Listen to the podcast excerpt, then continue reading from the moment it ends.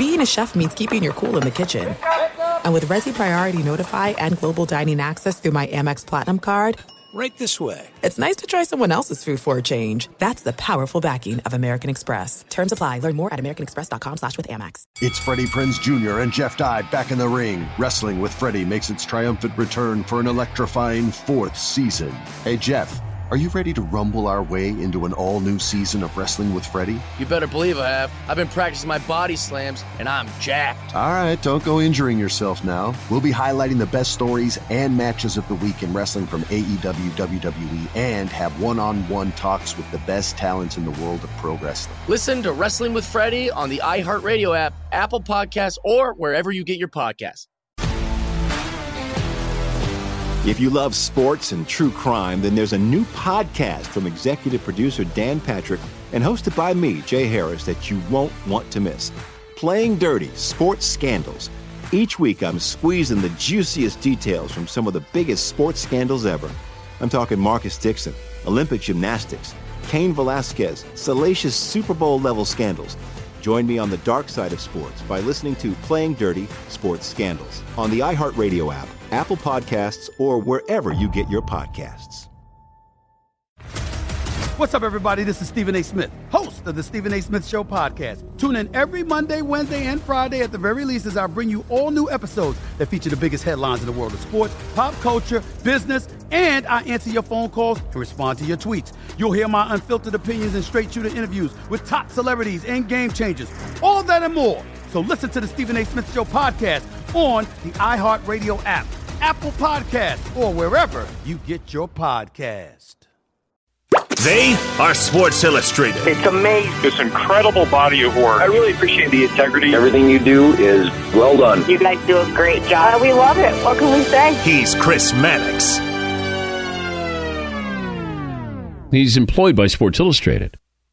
The announcers got it in for me. There you go. This is the Crossover NBA Podcast. You have a problem with it? Build a team that can beat them. Hosted by the one and only. Oh, thank God. Thank God. Chris Mannix. And we are back. Crossover NBA podcast. I'm Chris Mannix from South Beach. We just got in from a late night at the Clevelander. Rohan Nadkarni. Rohan is uh, you look like again, I, I always bring up these zooms. You look like you're in a professional kitchen somewhere recording this. Like are I- you are you are you in the back of like Nobu in Um, I actually am in a professional home kitchen. Uh, this is not an ad. Shout out to uh, Big Lover Bakery, best vegan cookies in all of America. Oh my god. that is an ad if you say something like that. We only talk about our sponsors here on the show. If, if, if your vegan cookie spot wants a shout out, they can fork over some cash. Okay, fair enough. Okay. Um, a few things I want to get into on this show. I took my Lakers hot take from the podcast sphere into print this week, and uh, let's just say I got some pretty strong reactions uh, to that. Uh, no doubt about that. Uh, I want to talk about Damian Lillard in Portland. Uh, have we seen the end of the Lillard era with the Trailblazers, with Lillard being shut down for the rest of the season? Uh, but I want to begin with the latest ESPN straw poll for MVP. Uh, Tim Bontemps, our good friend over at the mothership, uh, put up his latest straw poll, and it could not be a closer race for MVP. Was it Nikola Jokic? Is he lead? Nikola Jokic leads. It's a two point separation. No, Joel Embiid. I- I- Joel Embiid leads the MVP race. I pull up those results right now uh, with 790 total points. Nikola Jokic is second with 788 total points. So, as Bontemps put, points out, if this were the end result of a real MVP vote, uh, it would be the closest MVP vote in NBA history. Uh, Giannis Antetokounmpo, not to be forgotten, uh, is third with 612 votes. So very much within striking distance as this uh, voting season comes to uh, a close. So let me start there. How surprised are you, if at all, that a race that looked like it was going to be a runaway for Nikola Jokic is now suddenly completely up for grabs? Uh, I'm not surprised at all. I, I I think that this has been the tenor of the conversation. I mean, we talked about this a couple weeks ago. It's okay for people to change their minds. I think at the point of the last straw poll when it was conducted, Jokic, I think based on the data we'd collected to that point, was the MVP. And I think what's happened since then, Philly was on an incredible hot streak. I mean, Milwaukee, basically for most of the new year, frankly, has been incredible. It does not surprise me that that, that the gap tightened considerably. I mean, I think Embiid has been fantastic over the last couple months of the season. I know Philly's hit a little bit of a snag here. He obviously missed that second Nuggets game, but in terms Ooh, that of was surprise, tough. That was yeah, tough. That was that was tough sitting out that second Nuggets game. Yeah. I understand injuries are real, and Mhm. no matter what the MVP discourse is, you want to protect your guy for the postseason. But that was tough to miss that Yes, game. Absolutely. So I'm not surprised at all that the, the gap is tightened because I think that is a reflection of what we've seen over the course of the NBA season, which is the Nuggets going on a little bit of a slide and Embiid's numbers just continue to the number of times he scored 30 points. It's just remarkable. I think what's really interesting, Chris, and I'm, I'm curious where you land on this. Embiid's now missed, I believe, 14 games. He's going to finish playing under 70 games. Uh, people love to point out that stat. You know, no one's won the award playing that few games. The last person to win it uh, was Bill Walton. How how much do you think that's going to be a factor down the stretch here? Because I think him missing that Nuggets game reminded people, oh, he's missed a little bit more time than some of these other guys. No, I think it is a factor. Um, you know, availability is always a criteria when you're voting for MVP. You can't just look at advanced numbers as people are accused of only looking at with Jokic. You Mm. can't look at the raw numbers, the dominance, the two way play as people look at with uh, Joel Embiid. That's why my vote during the straw poll, well, as always, I gave Tim Bontemps a fake ballot until he got so mad and texted me a bunch of times, said, give me your real one. Austin Reaves, by the way, was at the top of that fake ballot.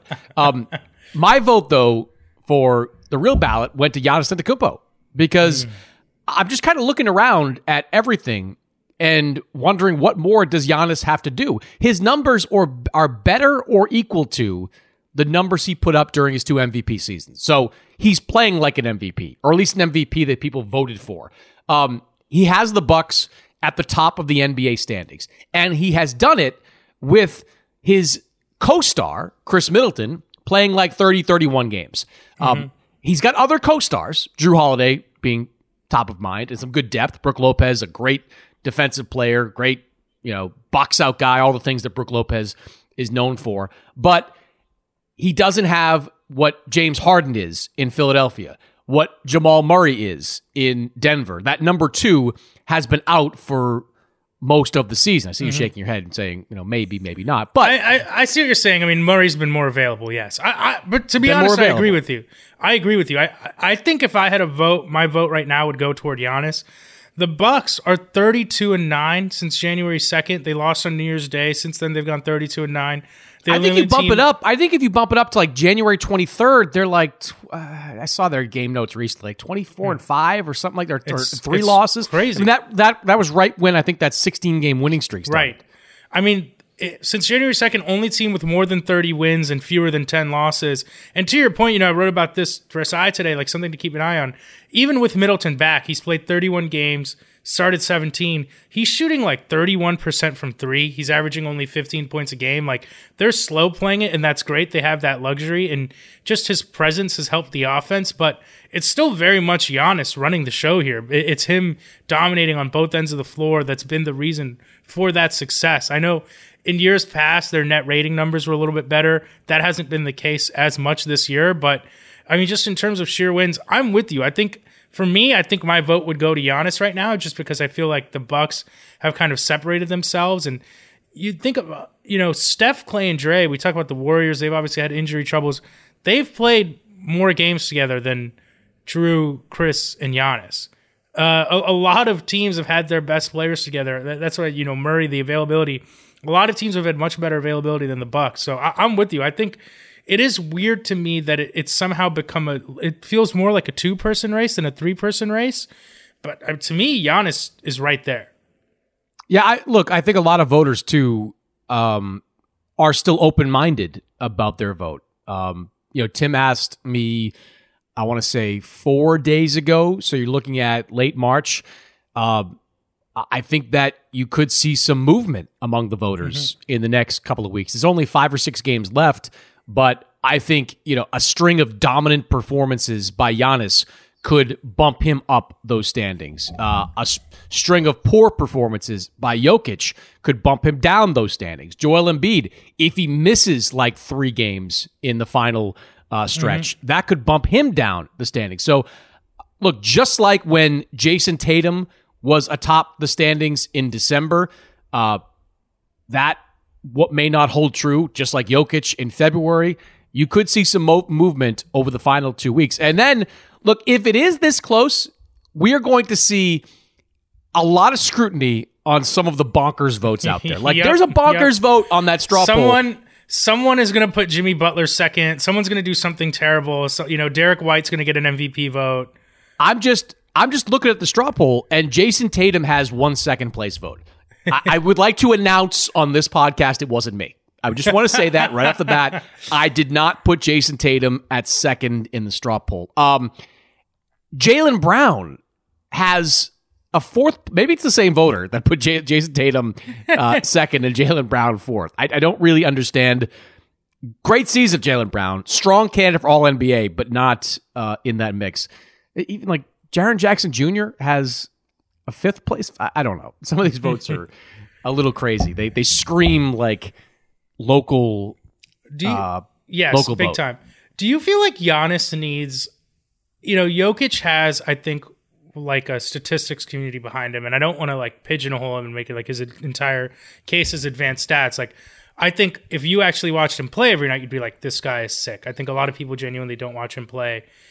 Embiid obviously has. He talks about the MVP a lot. He has people who talk about the MVP a lot on his behalf. You have Daryl Morey tweeting, like, does Giannis need a better PR team? Like, when you look at Giannis and Embiid's stats side by side, it's like, why are we so focused on Embiid winning the MVP? Is it just because he's never won it before? Like, I think Embiid scores maybe two more points a game than Giannis, but Giannis has more rebounds and assists, shoots slightly better from the field. Like, why are we? Wh- where's his push? Like, how come no one makes the Giannis push? I think the Embiid push is in part organic because Embiid has been the runner up the last two times, mm-hmm. and there have been plenty of people that thought he was robbed in recent years. Giannis has his two MVPs. Embiid, to your point, does have a mouthpiece in Daryl Morey, who has been just you know, not not only you know advocating for his guy, but you know contributing to the toxicity of of this this debate by could criticizing you, those that don't vote for him. Imagine if Jokic was on Morey's team, the push he would be making. It's just so funny. Incredibly, it's incredibly. So Daryl's like yeah. a big analytics guy. exactly, Daryl Daryl exactly. runs the Sloan conference, like or he was created the Sloan conference. He he you just he never brought up defense when he was campaigning for James Harden to win MVPs. No, you know? no, yeah, no. But yeah. I mean, and Daryl Daryl and I have had this conversation. We've had this conversation, he and I, uh, over the phone. So I'm not telling him anything in this podcast that I haven't or wouldn't say to him, but uh, I, I do think that if you, and this is kind of why I cast my vote the way I did. If you look at it objectively, Giannis is every bit the defender Joel Embiid is. He just yes. does it in different ways. He's more mm-hmm. versatile mm-hmm. on the perimeter and not like kind of the interior shot blocker um, that Embiid is. Uh, so I really think that if if if and when people sit down to cast their ballots uh, on or before April 10th, uh, you you have to look at Giannis and say he's got the same numbers or better than Embiid. His team is better. He's been doing it without Khris Middleton. Like I, I just don't know what more Giannis has to do. He has done everything humanly possible. Whereas Embiid, you look at him and you say, all right, maybe he could have played a few more games. Um, his team is behind Giannis's in the standings. Uh, I, I just think, I just think if you look at it in a completely clear and objective way, you find more reason to vote for Giannis uh, than you don't. Attention, all wrestling aficionados. Wrestling with Freddie makes its triumphant return for an electrifying fourth season. This is Freddie Prinze Jr., and I am beyond thrilled to announce that our wrestling extravaganza is back, and joining me once again is the one and only Jeff Dye. Get ready as we highlight the most jaw dropping matches, dissect the fiercest feuds, and uncover the latest twists and turns in the world of pro wrestling. We're dusting off our legendary side quests and unleashing a barrage of brand new segments that will keep you guys on the edge of your seat like our talks on Unsanctioned Thursdays. Freddie, you know we got to give the people what they want. This season, we have an all star lineup of special guests who are going to be gracing our podcast, bringing with them their own unique insights, experiences, and all of that in the world of pro wrestling and beyond. Whether you're a seasoned wrestling veteran or a fresh faced newcomer, we promise an experience like no other. So buckle up, wrestling fans. Listen to Wrestling with Freddie as part of the My Cultura Podcast Network, available on the iHeartRadio app, Apple Podcasts, or wherever you get your podcasts. If you love sports and true crime, then there's a new podcast from executive producer Dan Patrick and hosted by me, Jay Harris, that you won't want to miss. Playing Dirty Sports Scandals. Each week, I'm squeezing the juiciest details from some of the biggest sports scandals ever. I'm talking Marcus Dixon, Olympic gymnastics, Cain Velasquez, salacious Super Bowl level scandals. Join me on the dark side of sports by listening to Playing Dirty Sports Scandals on the iHeartRadio app, Apple Podcasts, or wherever you get your podcasts. I'm Hannah Storm, and my podcast, NBA DNA with Hannah Storm, digs deep into the history of professional basketball, along with my own as one of the first female sportscasters. Now let's get you up to speed on what else happened around the NBA today. We talked to all sorts of people I interacted with, from Dr. J to Charles Barkley and recap iconic moments. Yes, he's got it. here he comes. Way rock the baby to sleep and slam dunk. As well as some of the wild stories behind the scenes. We were like, what? What are we in for? The scoreboard crashes before we even tip a game off. Today, the NBA is a global sports and entertainment giant. Players are multimillionaires and cultural icons. Iguodala to Curry, back to Iguodala, up for the layup. Oh, blocked by James. And these stories are about how we got here, both on and off the court. And what's next? Listen to NBA DNA with Hannah Storm on the iHeartRadio app, Apple Podcasts, or wherever you get your podcasts. NFL Total Access, the podcast, is getting you ready for the 2024 NFL Draft. I'm your host, Andrew Levy, and I'll be delivering two shows a week to make sure you're caught up on the very latest NFL news, including every free agency move and how it changes the draft needs of your favorite team. Draft experts and talent scouts, mock drafts, and a few shock drafts, too. NFL Total Access, the podcast, is already on the clock on the iHeartRadio app, Apple Podcasts, or wherever you get your podcasts. All right. On Thursday, I uh broke the internet. My, what do you? yes, I kind of yeah. I kind of stuck myself out there with a with look a take that we've discussed on this podcast. That's not yeah. the first time I've been uh, advocating for the Lakers or uh, predicting the Lakers would make a deep playoff run. But I did finally write after the Lakers win over the Bulls on Wednesday that the Lakers were going to win the Western Conference. This had some predictable backlash from all corners of uh, NBA Twitter.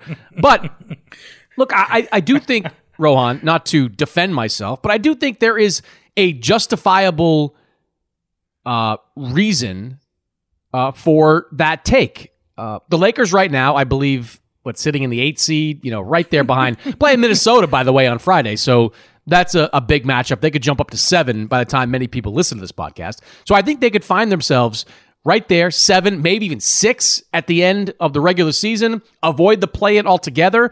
And if they're the sixth seed and playing Chris Herring, Sacramento Kings, I, I, I, I don't, I don't believe there's anyone out there that would pick the Kings over the Lakers. I don't believe it in, in a first round series. Similarly, if they play Memphis as the seventh seed, I don't believe there's anyone. Oh, I'm picking there. Memphis. I'm okay. picking Memphis. Okay, fine. You you can do that, but you know I, I will okay. happily be your bookie on that one because you'll book that action. yes, I'll book that action for you. Book, okay. Memphis right now is not Memphis what they were three months ago. Remember that. Like they yeah. are not the old uh, Grizzlies I mean, who were tearing through the league.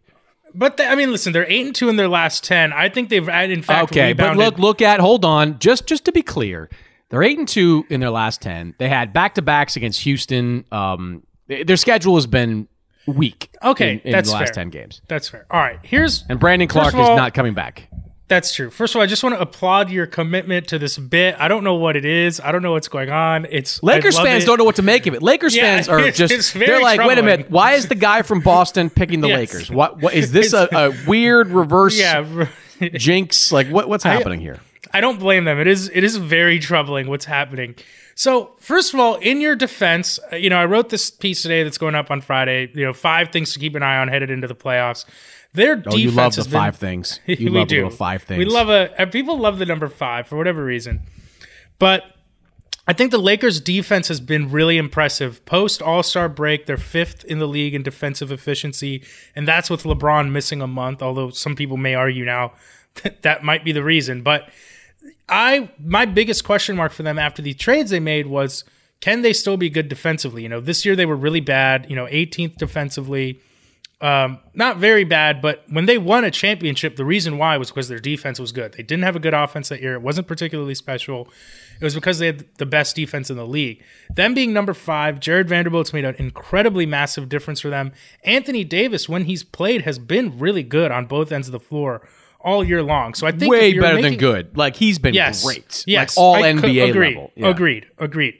So if I'm making an argument in your favor, I think their defense is championship worthy and if you give LeBron a top five defense, he will find you enough offense in the playoffs that it, they'll have a chance in any given series. At the same time, I just it's such an uphill climb. I mean, you mentioned they beat Chicago the other night. They lost to Chicago a few days ago in LeBron's game back, first game back. That was at home. That was a pretty bad loss. Look at the teams surrounding them. New Orleans is red hot right now. Uh, they've won six of the last seven. They look good. We can't really count on Zion Williamson coming back, but that team was really good down the stretch of last season. They gave the Suns an incredible first round. Minnesota's been really good. Golden State's lurking. Uh, like maybe Andrew Wiggins is coming back. Phoenix just got Kevin Durant back. I just think the climb is going to be too far uphill for them. I mean, they're in ninth place. Like you mentioned, if they get in six, yes, they'd have a great chance against Sacramento. I don't disagree. I know it's very bunched up there, but first of all, they still have to get in through the play in. They're going to have to play two road games or at least one road game to get in uh, if the season were to end today. And what if they get Denver in the first round? I, I am picking Denver against the Nuggets. Uh, so, or Denver against it. I am picking the Nuggets against the Lakers. So I, I hear you. I think that there's a chance that they draw a favorable matchup, but I don't think it's written in stone. And LeBron's foot, I mean, he's already hinted now several times I shouldn't be playing. I should have gotten season ending surgery. I also think counting on him to be healthy is gonna is a dicey proposition, especially for yeah, four but you're, playoff you're, rounds. You're counting on him to be healthy in a postseason where you play like every third day. Like, and that's going to be a huge advantage for the Lakers because when they lose, it's been because of a back to back situation or uh, a four and five nights situation or a player or players needing extended rest situation, whether it's AD on back to backs or LeBron with the foot, especially in that first round where they space everything out, where you can go to Cancun for a week before you play a, a second game. Like you're going to have an opportunity to be fresh in the postseason. The travel is whittled way down. These are all things that I think are going to work in the favor of the Lakers. You're right. It would scare me if they have to go into a play-in tournament situation, uh, especially as like a nine or a ten seed, where they have to win a couple of games. But if they go into a play-in situation as a nine seed and have to play like the Pelicans or even the Timberwolves, who you know have, have proven to be pretty good, you know, in the second half of the season. Uh, Oklahoma City, not a pushover in the playoffs. If the Mavericks get into that last spot, as dysfunctional as they've been, I don't know if I'd want to play Kyrie and Luka in a in a playoff series. So that would scare me. But you talk about them being in ninth, and you're right. Uh, but they are just if they win this game against Minnesota, all of a sudden they're in a dead heat with the Pelicans uh, for that number seven spot, and at least for now, a game back of the Warriors at number six. So that number six seed is not pie in the sky here. Like that's not like a a dream situation. They can get that spot, and if they do, they avoid all that mess altogether. I, I just what it boils down to is this: first, the Lakers have a functional roster, right? They mm-hmm. they are not the Russell Westbrook Lakers that were just trying to be over reliant on names, no shooters, all that crap that plagued them for really the last season and a half, not just this season, but last season as well. They have put together a functional roster. I know Malik Beasley is not shooting the ball consistently right now, but I'm of the belief he's going to get that back. Like he's too good a shooter not to rediscover that form in uh, in the final few games into the playoffs. Austin Reaves out of his mind. You know, he is. I saw a quote from D'Angelo Russell that I included in my column on Thursday. Of like he said, "There's nothing Austin Reaves can't do offensively." Okay, like nothing. I, I don't know that he was tongue in cheek either. I don't know This that is getting out of hand. but Austin Reaves has become a pretty good player. Like he is a consistent shooter. He's athletic. He's out there too smalling Patrick Beverley on drives to basket. foul, the the foul drawing is what's really remarkable to me to Austin Reaves. He's getting to the line like It's prime great. Dwayne and Wade people, or I. I got a couple of tweets like uh, for people showing the graphic of the Lakers with 411 free throw attempts or something like that, and saying, "Oh, they're the, the referees try to help them." Like, no, they got guys who go to the basket. They got guys who get fouled. Um, well, they can't the- shoot. they go to the hoop. Right. Yeah. I mean, you think think the referees are like helping Austin Reaves? Like, we we really, Let me- really. That's a conspiracy you- theory I'd like to go down. Let me ask you a bigger picture question about the Lakers for a second, because I'm curious what you think here. Russell can be a free agent this summer. Beasley's got a team option. You think they you, Pick it up. you think they so run run it back with this group? You think? Run it back. The the mistake the Lakers made was it three years ago now? I'm trying to just got to do math. Well, they, yes, head. they tinkered way too much. I think it was, you know, Tinkered. after the yeah, they, They- over tinkered. They won a championship in the bubble, and then like two months later in that 72 Yeah. game season, they brought back a team with changes, and then a year later they brought back a completely different team. That was when they made the yeah. Westbrook trade. Right. So it's like. The old cliche of it ain't broke, don't fix it. The Lakers just don't listen to that. Like, so Yeah. maybe they should look at their own history and say, you know what? we kind of screwed up by blowing up our team, trading for Russell Westbrook, letting Alex Caruso walk to get to get Westbrook initially. Um, maybe we shouldn't do that for Kyrie Irving. maybe we shouldn't, you know, trade or decline the team option for Malik Beasley. Let D'Angelo Russell walk. Look, Russell's never going to be you know, a top 10 point guard probably, but he can be top half of the league. And when he, and he's a good shooter, a good distributor. He obviously likes being in LA. He fits with that team. He's got good length at the point guard position, which helps them defensively. Still only Um, 27 years old. Still 27 years old. Like, I mean, why mess with it? You've got something that clearly works right now. Why would you mess with it? I don't. Sometimes NBA front offices try to be too cute. They try to Yes. outthink themselves. The Lakers did that a few years ago. They had a championship team that they blew up. Don't do it again. Even though they're not a championship team or may not be a championship team this year, they've got a formula that works. They've got a group that makes sense together. The Reaves situation is going to be fascinating because I think it's going to be kind of a rerun of the Caruso situation. Where, Oh God, yeah, don't screw Yeah. it up. Don't let yeah, Detroit they- come in there and give them him a big contract or something. Not to uh, make it, you know, I, I saw that him and Caruso are both kind of talking about like we only get compared because we're the small white guys. I just mean from a pure contract situation, you know, I think similar to Caruso, he's not a first round pick, so the rights things, all these things.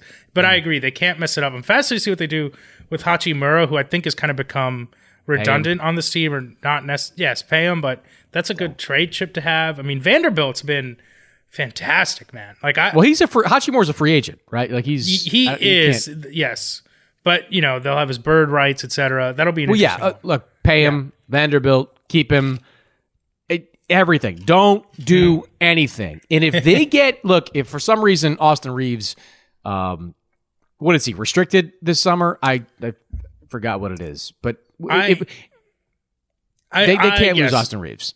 They, yeah they can't lose Austin. That- that's a big one that's a big one Alex Caruso, like I know what he would have caught, uh, cost them on luxury tax payments, all that. But right now, if you look at who are like the best contracts for value in the league, Alex Caruso's right up there. Like he Oh, has like a ten million per year contract the next two years. Like that's a high value contract right now. yeah that was that was one of the dumbest things oh my god i believe it was ben cohen at the wall street journal who wrote um, austin reaves as the lebron james of lebron james's teammates like they had the best two-man net rating of basically like any lebron two-man Great. lineup He's been Yes. excellent. Yeah, he's so excellent good. all season so long. good. Like you look, the Lakers, I understand they are not owned by a Steve Ballmer.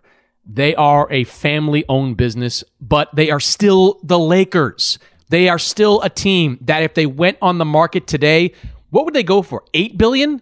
Like yeah if if the franchise value of the Phoenix Suns is 4 billion dollars, then the value of the Lakers is double that. It just is. Like you could get someone to pay eight billion dollars for the Lakers. So Are you a Are you a Succession fan, Chris? uh, I, you know, I'm I'm, st- I'm still in the early stages of it. I'm Okay, not there in we the, go. the There- latter all right. Well, I won't spoil it for you, but yes, let's just say that the the Lakers family trust could put together a nice little bidding war for the Lakers if they wanted to sell it one day. Yeah, there's there's no reason to nickel and dime with that team. You got to pay the luxury tax or go deeper in the luxury tax to keep some of these guys. You do it, but please, please do not just blow up this team in favor of getting Kyrie Irving. That would be a disaster. A disaster, especially since you are going to be playing in the finals this year, as was written on SI.com. One more thing What for is, you, Rohan. what, what, I just I'm curious. Like, what do we? Is there going to be any kind of comeuppance? Like, if the Lakers lose in the play-in, like, do you do you just this is just going to roll off your back? I'll fall on Like, my do- sword. I'll, Okay, I'll, I'll all fall right. on my sword. I'll fall on my All sword. right. But like, come Okay. on, I'm not gonna. What are we gonna like? Write this column like this is the year for Denver. When we're gonna get in future podcasts, uh, I do want to talk about kind of the pressure on Nikola Jokic this year Yes, because it's time. extraordinary. Um, but that's a uh, a piece or a commentary for another day. Right now, I'm just Yeah. bullish on the Lakers. I, I like what I see.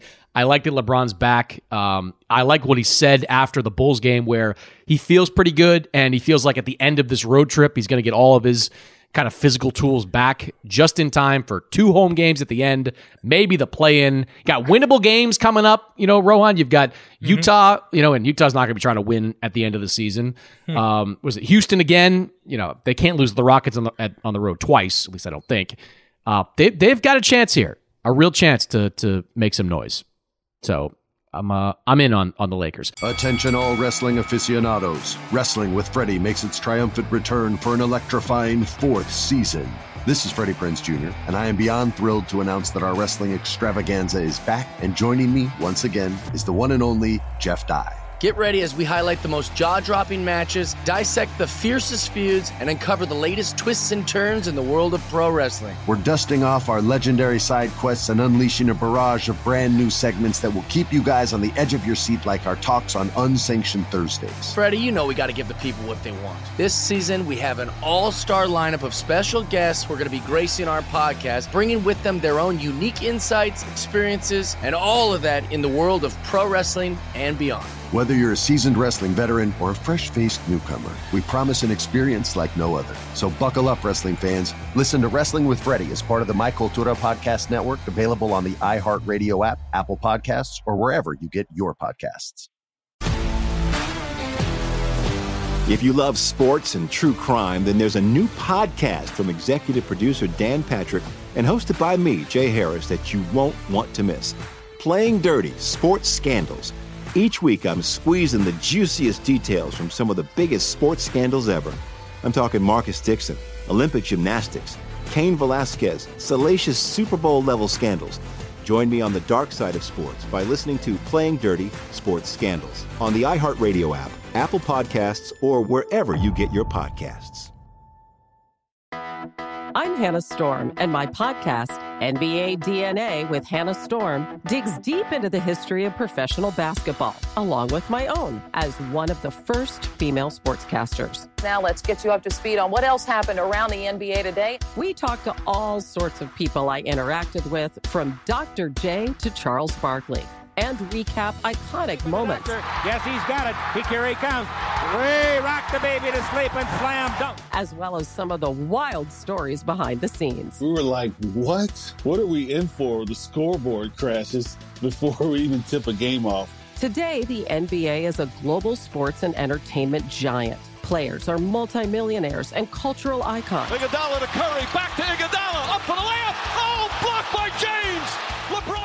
And these stories are about how we got here, both on and off the court. And what's next? Listen to NBA DNA with Hannah Storm on the iHeartRadio app, Apple Podcasts, or wherever you get your podcasts.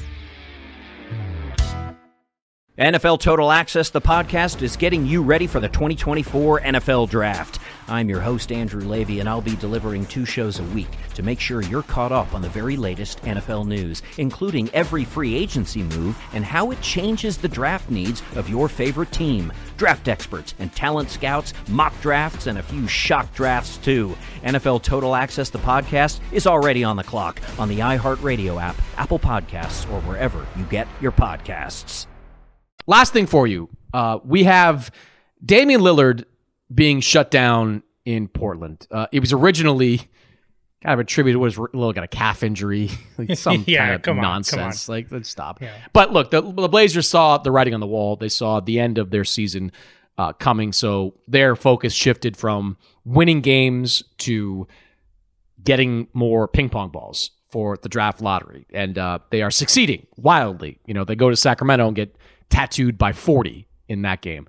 Uh, So, um, you know that look, it's always going to be an end of season question when the Blazers end disappointingly. Is this the off season where we see a change?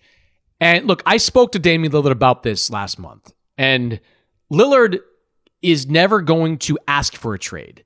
But what he told me was if it gets to the point where there just isn't any hope for building this team into a championship contender with him. He hopes that or believes that Joe Cronin and the organization will come to him and say, "Look, we tried, we failed. Let's see if we can make something work in a trade." Um, I think we're there. I do. This has been Hmm. an incredibly disappointing year Yeah. in Portland. It look, every, they've had some injuries, but this is not a major injury related disappointment. This is just a team that isn't very good. It has some good pieces. Anthony Simons, really good. Jerami Grant, really good. Shaedon Sharpe, probably will be really good. Like they've got some guys there. But this is not a team that is one transaction away from joining the ranks of the Western Conference elite. There is no transaction out there. They're, they're short of them acquiring AD for like Sharpe, you know, Simons and whatever, or some player of that caliber, which is not going to happen. Mm-hmm. This team is going to go into next season penciled into the same kind of slot it's finishing in this season. Maybe a little bit higher. Maybe you get them at the seven, eight range. But this is not a team that's going to compete for a championship next season. And Lillard proved this year that he is still at the peak of his powers. He is one of the Some of the strongest best numbers of his career. yeah, and a leading candidate. I wonder if, if sitting out the last, you know, what was it one fifth of the season or whatever it is, or missing like a fifth of the season, will cost him on All NBA first team. But he's having an All NBA first team season. There would be a bidding war to get him. He's under contract for what you know, three, four more years. Um, if there was ever a time to trade him, it would be this because you go into next year and Lillard adds another year, uh, more miles. Maybe doesn't play quite as well as as he did this season. Then the trade value goes down. So this is this this has to be a very serious conversation had amongst ownership in Portland, which is you know Jody Allen is kind of an absentee landlord at the moment, and Joe Cronin, the general manager. You, I know how tough it would be to trade Damian Lillard, but this feels like the summer, Rohan. Like maybe, maybe they go into it and they say we're going to spend two months trying to find a deal that makes us great, or at least gives us a flicker of hope that we can be uh, back in the mix. But if they don't do it, if they get to the end of the draft and they don't do it, they got to make a deal. Now's the time. The the suitors would line up. You would get the kind of package that, you know, I don't know if it would be record breaking because they've got some record breaking deals out there, largely due to circumstance. But Yeah. this would be a haul that the Blazers would get that would put them in position to try to identify the next Damian Lillard and try to rebuild this team. What's your take on on Lillard's future? Yeah, you know it's interesting. So I I uh, randomly had this conversation with someone who I think has worked with Dame, knows Dame pretty well. I brought up the same thing. Like, is there a chance he'd go? He told me, I'm reading the text. Dame will never leave Portland, never. But I think that gets to your point about Dame is not the kind of guy to ask out. He will And never ask te- out. Yeah. And I think the tenor of the conversation's changed a lot. And I think part of it is I think frustrations are very high because there was a, a moment this season where it looked like the team might be pretty good, at least make the playoffs, et cetera. And things went south really quickly for them. And you just, like you mentioned, you look at the roster, like I think Jerami Grant's a nice piece. I like Shaedon Sharpe. I like Anthony Simons. I mean, first of all, Simons and Dame, it's like it feels like a new version of Lillard and McCollum. You know what I mean? It's like, and we saw the ceiling on that. And it would be one thing if the team were, let's say they were the sixth seed in the West and they were going to make the playoffs. You know, maybe they're not a contender, but at least there was a time when he was making the playoffs every year. Now that doesn't even feel like a guarantee. I mean, the fact that they're on the outside looking into the play in when there's like 11, 10, 11, 12 teams in the West that feel like they have a chance at the playoffs. We're talking about teams pulling off first round upsets, and they're not even a part of that conversation with the numbers he's put up. I think it's the most sobering season they've had with Dame because it's not like last year when he was injured and you could kind of use that as, as the reasoning or the excuse if you want to use that word. I think that it, it it's just at the point where it makes a lot of sense for both sides. Again, if Portland, if I felt like Portland was going to be a perennial playoff team, I'd say don't make the trade. There's value in being a perennial playoff team. Uh, you, like you don't have to be a literal contender. Like that's good for your fans. It's good for business. It's good for Dame, etc. Like everyone's happy there. But now, if you're not even making the playoffs every year, which is what you'd grown accustomed to with him, and that you're not, you know, stars aren't demanding to play with him, I think it makes a lot of sense, especially when you look at just what's happened to the star trade market in the last year, what the Cavs got for Donovan Mitchell, what uh, the Jazz got for Rudy Gobert, or I should say what the Jazz got for both of those players. Like the time is now. Uh, the time is now. You're going to get at least three first round picks. You're going to get at least three first round pick swaps. You're going to get young players.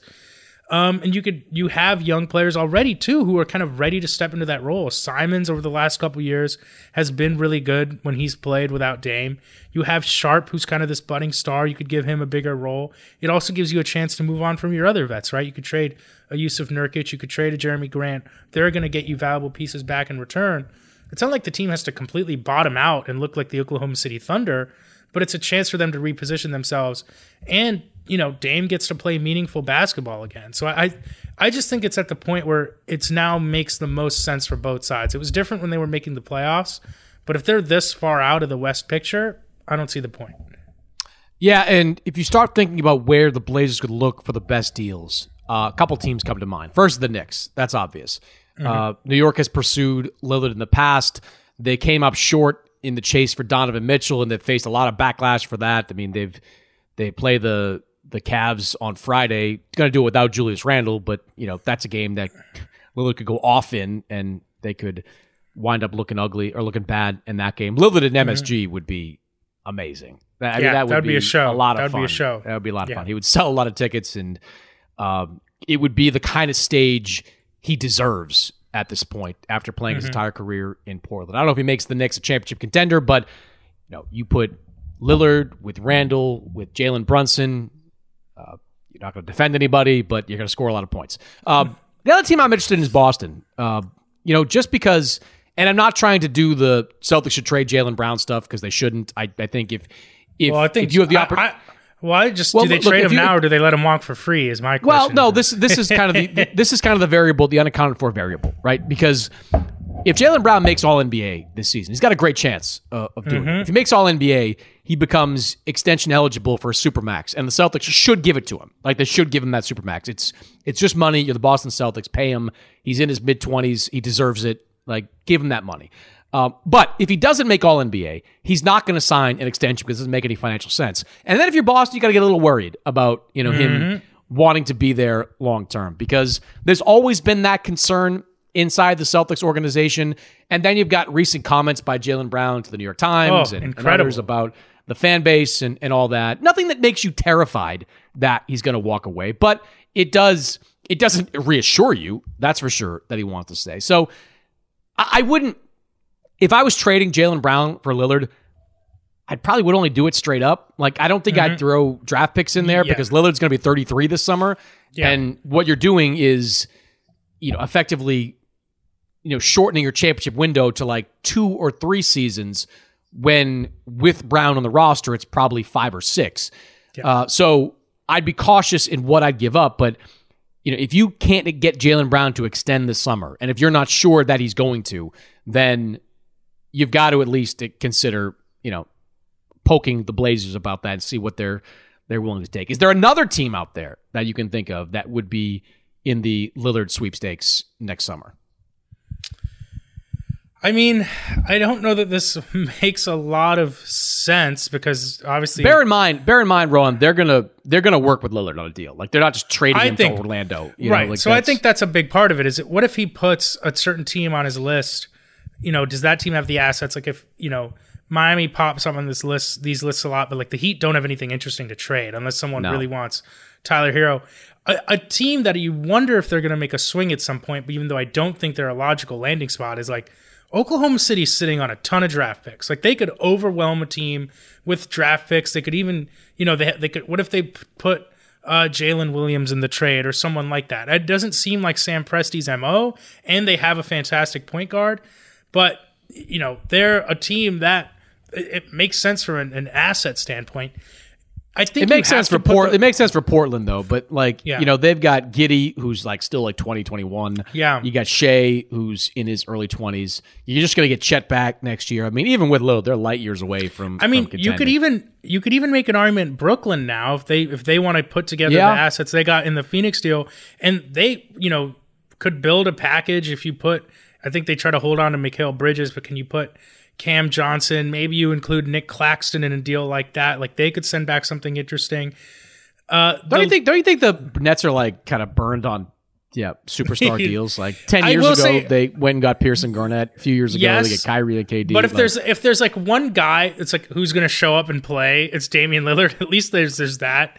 Um, I don't think you can count out the Lakers in any one of these discussions. I mean, it James said before, you know, LeBron's they've had meetings and talked about this kind of stuff you know, but then we're talking about do they give up Reaves, who apparently is number one on your MVP ballot? Um, you give up Reaves, okay? Yeah. If it means, but I, I just don't know. They've given up a lot of draft capital yeah. in recent years. Yes, I don't know if agreed. It. It's just it's a tricky balance between Dame is going to have a list, and I'm with you. I don't think Portland's going to trade him. I don't think Portland's send him home. Send him home. Offer. Send him to San Francisco. Send him to Oakland. Send him back to the Bay, man. Like Jordan Poole, who goes in that trade? You could put Jordan Poole in that deal. You could put Kuminga in that deal. You could put Moody in that deal. You could put draft picks in that deal. Mm. Like, like that would be. Can you imagine a lineup with Steph, Lillard, and Klay playing one, two, three? Like, come on. You could put you and me out there as four and five and still be the best shooting team in NBA history. Uh, yeah, they would have. It would be hilarious watching them play defense, but it would not matter. It simply would not matter. They'd they'd have the best offense in NBA history by far. Ridiculous, ridiculous. Yeah. And I think Klay could fit okay as a small forward. In I think so in today's too. NBA. Like that, that, I think that's a dark horse team to watch, really, because of they have the capital that could get a deal done. And you you know they want to make a splash. Picks. Like for whatever reason, they are not satisfied. But no, yes, no. Like you know, would they want to do a deal with Portland again? That's a question. But if it meant getting Damian Lillard, yeah. Uh, that would be clear. I think the bottom line is, you know, this is it. This is the year. Like, there's a window where you can trade superstars for maximum value, and yes. teams have blown that window in the past. I think the Wizards already kind of did. Like, I, yes. I, think Bradley Beal's value, the contract, yeah, it's, yeah, it's less than what it would have been a year ago. So your window's open, Portland. You know, if you're Joe Cronin, you got to put on your big boy pants and be an upper level general manager here and understand that you've got to put this team through a painful process to get it back to a championship level. I mean, look, use Oklahoma City as a example. Like what you know, they they were a team that could still yeah. make the playoffs, could still do, make some noise maybe in the first round, but they had a low ceiling. So what they did was mm-hmm. trade Westbrook, trade George, get a whole bunch of assets back in return, and now they are on a path where as early as next year they will likely be a solid playoff team. And if Shai takes another jump, and if Chet is who we think he is, then they will be a conference contending team in like two or three years. That's what you want to be a small market team that can contend for years to come. It, it's a risk to it. It's this. What's the upside of keeping Lillard around? Selling more tickets at the Moda Center, and you know, building a bronze statue for Lillard outside of it. You know, as soon as he's done playing, I, I just don't get it. it. Doesn't make a lot of sense to me. So uh, I'm curious to see how that plays out with Lillard in uh, Portland. All right, Rohan, uh, go back to your cookies, and uh, we will all regather next week. All right, sounds good, Chris.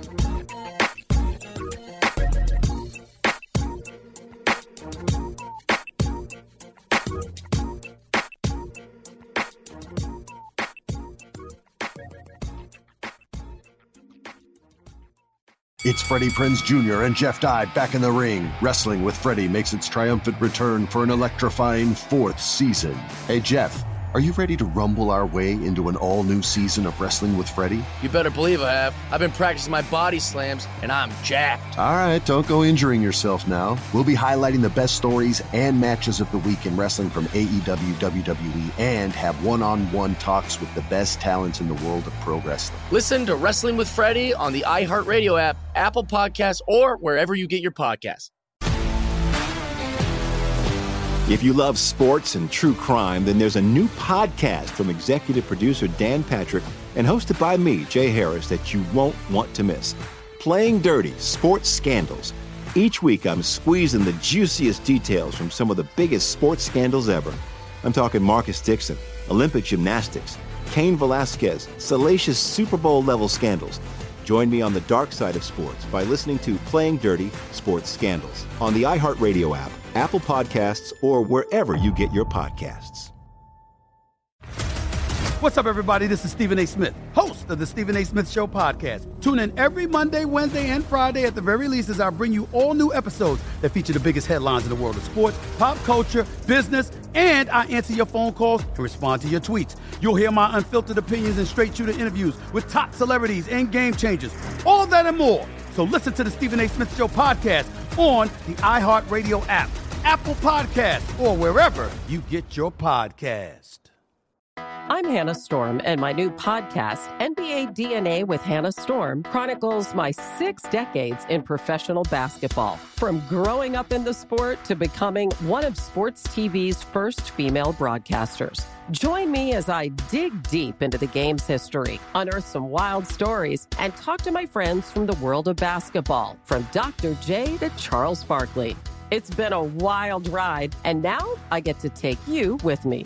Listen to NBA DNA with Hannah Storm on the iHeartRadio app, Apple Podcasts, or wherever you get your podcasts.